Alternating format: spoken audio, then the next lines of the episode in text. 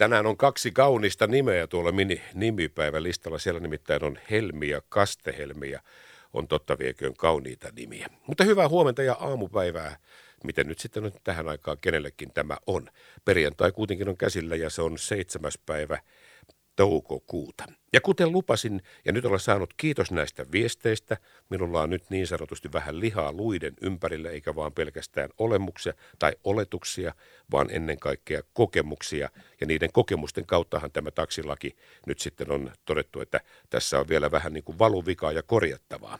Mutta minulla on myös täällä studiossa vieraana Lahden aluetaksin toimitusjohtaja Juha Nyypäri. Hyvää huomenta ja tervetuloa. Hyvää huomenta ja kiitoksia, että sain tulla mukaan. Kyllä. Hei, nyt me puhutaan vakavasta asiasta, koska nyt tämä jo varsinkin nyt kun puhutaan, että kolme vuotta on ollut tämä nykyinen taksilaki, niin nyt sitä ollaan jo uudistamassa ja mitä ne uudistukset tuovat tullessaan. Puhutaan siitä kohta.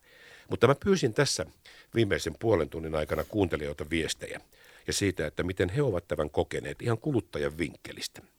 Niin mä otan täältä yhden, yhden näistä viesteistä ja luen tästä nyt ihan niin kuin sanatarkasti tämän viestin. Ja täällä on Miita, joka on kirjoittanut näin. Tämä tapahtui kylläkin Helsingissä. Taksilaki oli juuri muuttunut. Tultiin laivalla Tukholmasta ja vähän jo hirviti ottaa ylipäätään taksia satamasta. Ensimmäinen jonossa ei huolinnut meitä ollenkaan, kun kuuli, että matka oli vain 11 kilometriä. Oltiin ihan selvinpäin ja pari kassia vaan molemmilla.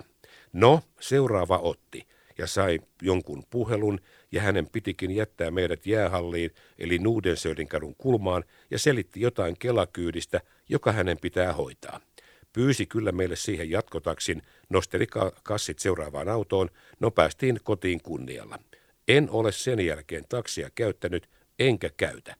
Tulen mieluummin varmemmin ratikalla tai bussilla kotiin. Täällä sitä kuulemma joutuu itse neuvomaan takseille ajoreitin. Kuulostaako Juha tutulta? No kyllä tämä on oikeastaan nykypäivää. Ja se johtuu just siitä, että on, tämä on muuttunut niin radikaalisti. On tullut moneen paikkaan niin kuin moninkertainen määrä taksiautoja sekä kuljettajia, joilla ei ole kokemusta. Ja se taustakulttuuri poikkeaa niin paljon siitä, mihin on totuttu. Tuollaista tapahtuu, voisin väittää, että joka päivä ja useita kertaa päivässä. Mutta eihän nyt lakimuutos voi herranen aika tarkoittaa sitä, että joku tulee toisesta kulttuurista ja tuo siihen kulttuuriin. Meillä on Suomessa laki, jota tässä tapauksessa on kutsuttu taksilaiksi. Se taksilaki on meille kaikille ihan täsmälleen sama. Tultiin me sitten mistä kulttuurista hyvänsä, vai? No kyllä ja ei. Meillä on jo taksilaki, mutta kun taksilaki muuttuu niin paljon, että siellä ei enää ollut niitä vaatimuksia samalla tavalla kuin aikaisemmin. Käytännössä – kuka tahansa saa ihan millä tavalla, periaatteessa nyt ei ihan millä tavalla, mutta melkein millä tavalla tahansa tehdä sitä taksityötä, jonka jälkeen just näitä sattuu. Ei ole enää velvoitetta tehdä asiaa, koska siitä on tullut täysin vapaa markkina. Sitä saa tehdä täysin vapaasti. Aluetaksin toimitusjohtaja Juha Nyberg, jos sinun pitäisi nyt sanoa tässä nyt voimassa olevassa laissa, koska nythän tätä porrastetusti sitten tuodaan ja korjaillaan näitä valuvikoja, niin mikä sinun mielestäsi siinä laissa oli se paras asia, minkä se toi tullessaan, ja mikä siinä on ollut sitten kaikkein räikein huono asia, minkä se toi tullessaan, niin pystytkö nimeämään nämä?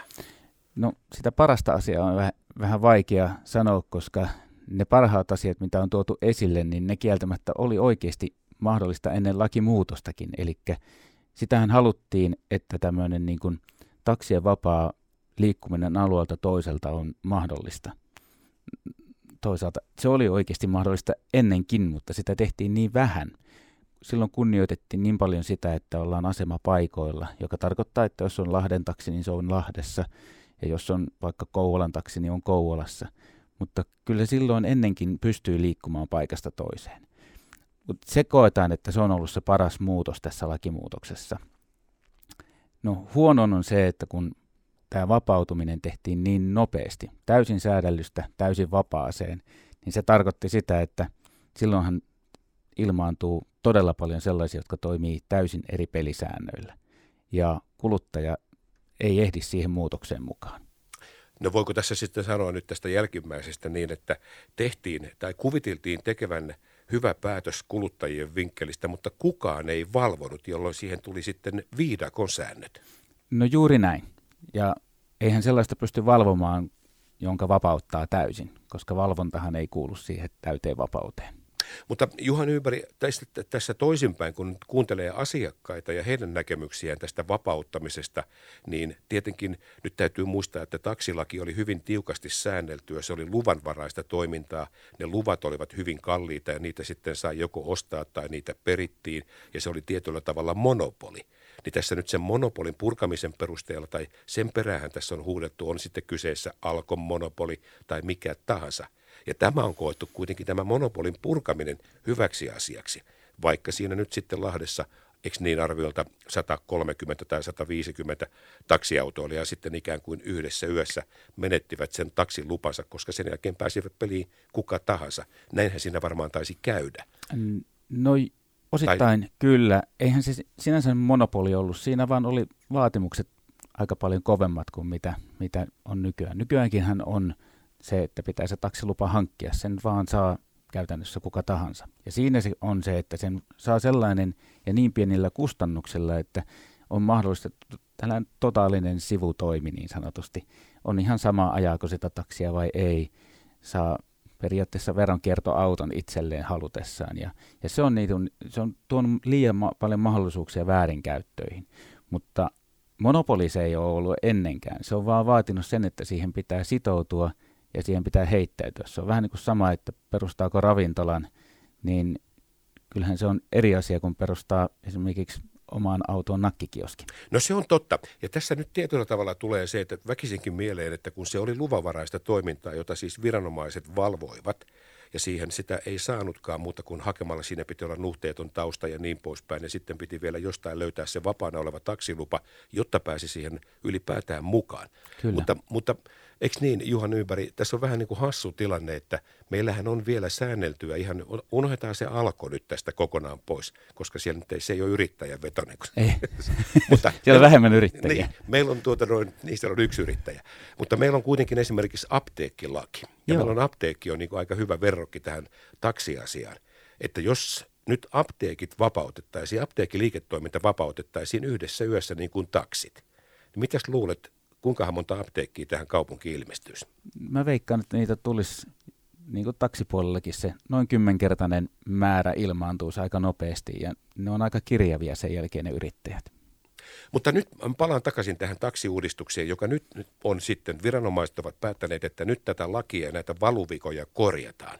Mutta jos katsotaan nyt ihan oikeasti näitä porrastettuja uusia lakeja, mitkä tähän astuu voimaan – niin jotenkin tulee semmoinen kuluttajan vinkkelistä vaan sellainen asian eteen, että tätä nyt korjataan lähinnä viranomaisten kannalta A. valvonnan ja B. harmaan talouden ja muun tällaisen kitkemiseksi pois.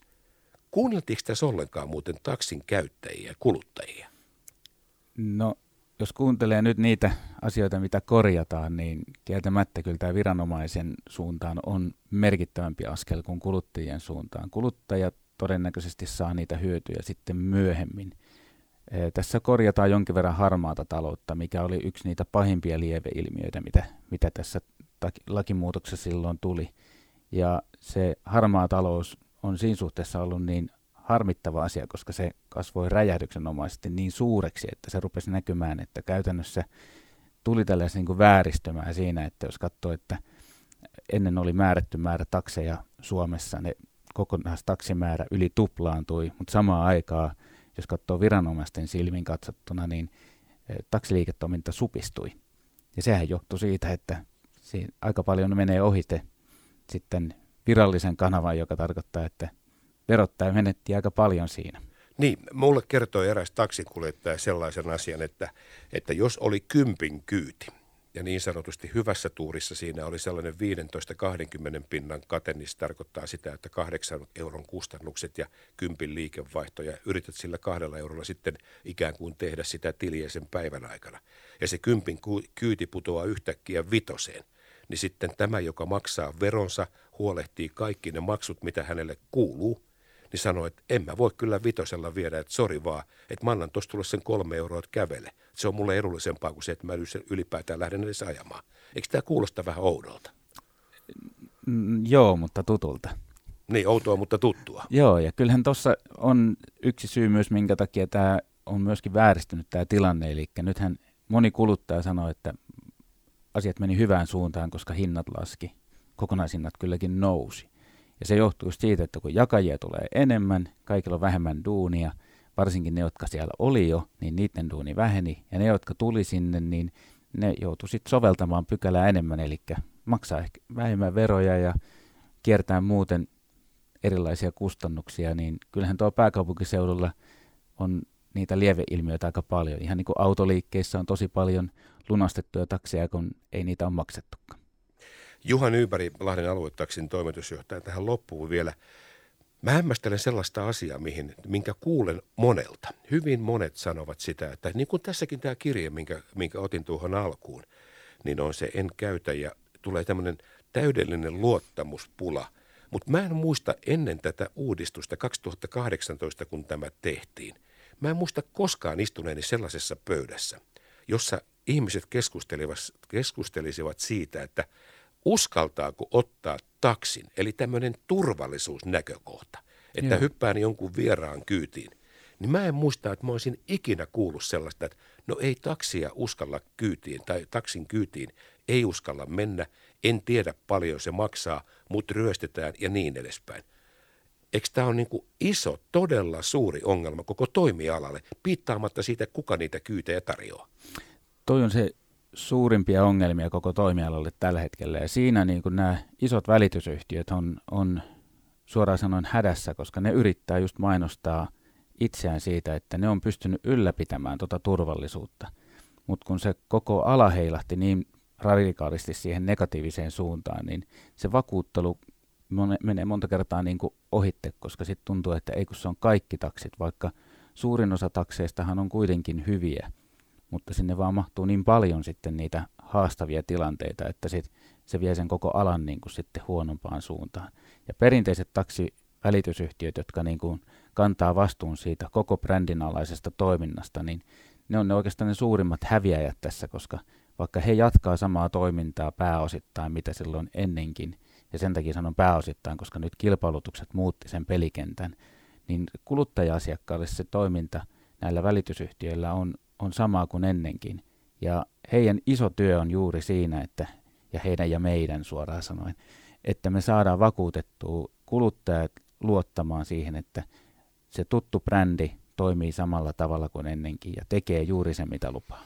Se on varmasti se on iso työ ja voisin tässä jälleen kerran vähän niin kuin sivuta apteekkia ja sivuta tätä maailmaa, missä me eletään, että nyt otetaan vaikka nyt ihan mikä tahansa ihminen, joka vaikka nyt sairastaisi jotain sellaista sairautta, josta apteekista ostamalla se lääke voi olla pirun kallis ja sitten netistä tarjotaan nyky, kenties yksi kymmenesosa hinnalla. Juuri ja näin. sitten nostetaan jostain päin maailmaa tietämättä sitä, vaikka ne pillerithän voi olla vaikka lattia vahaa, mutta ne nyt vaan sattumuisin oli halpoja – ja tässä on vähän samasta asiasta kysymys.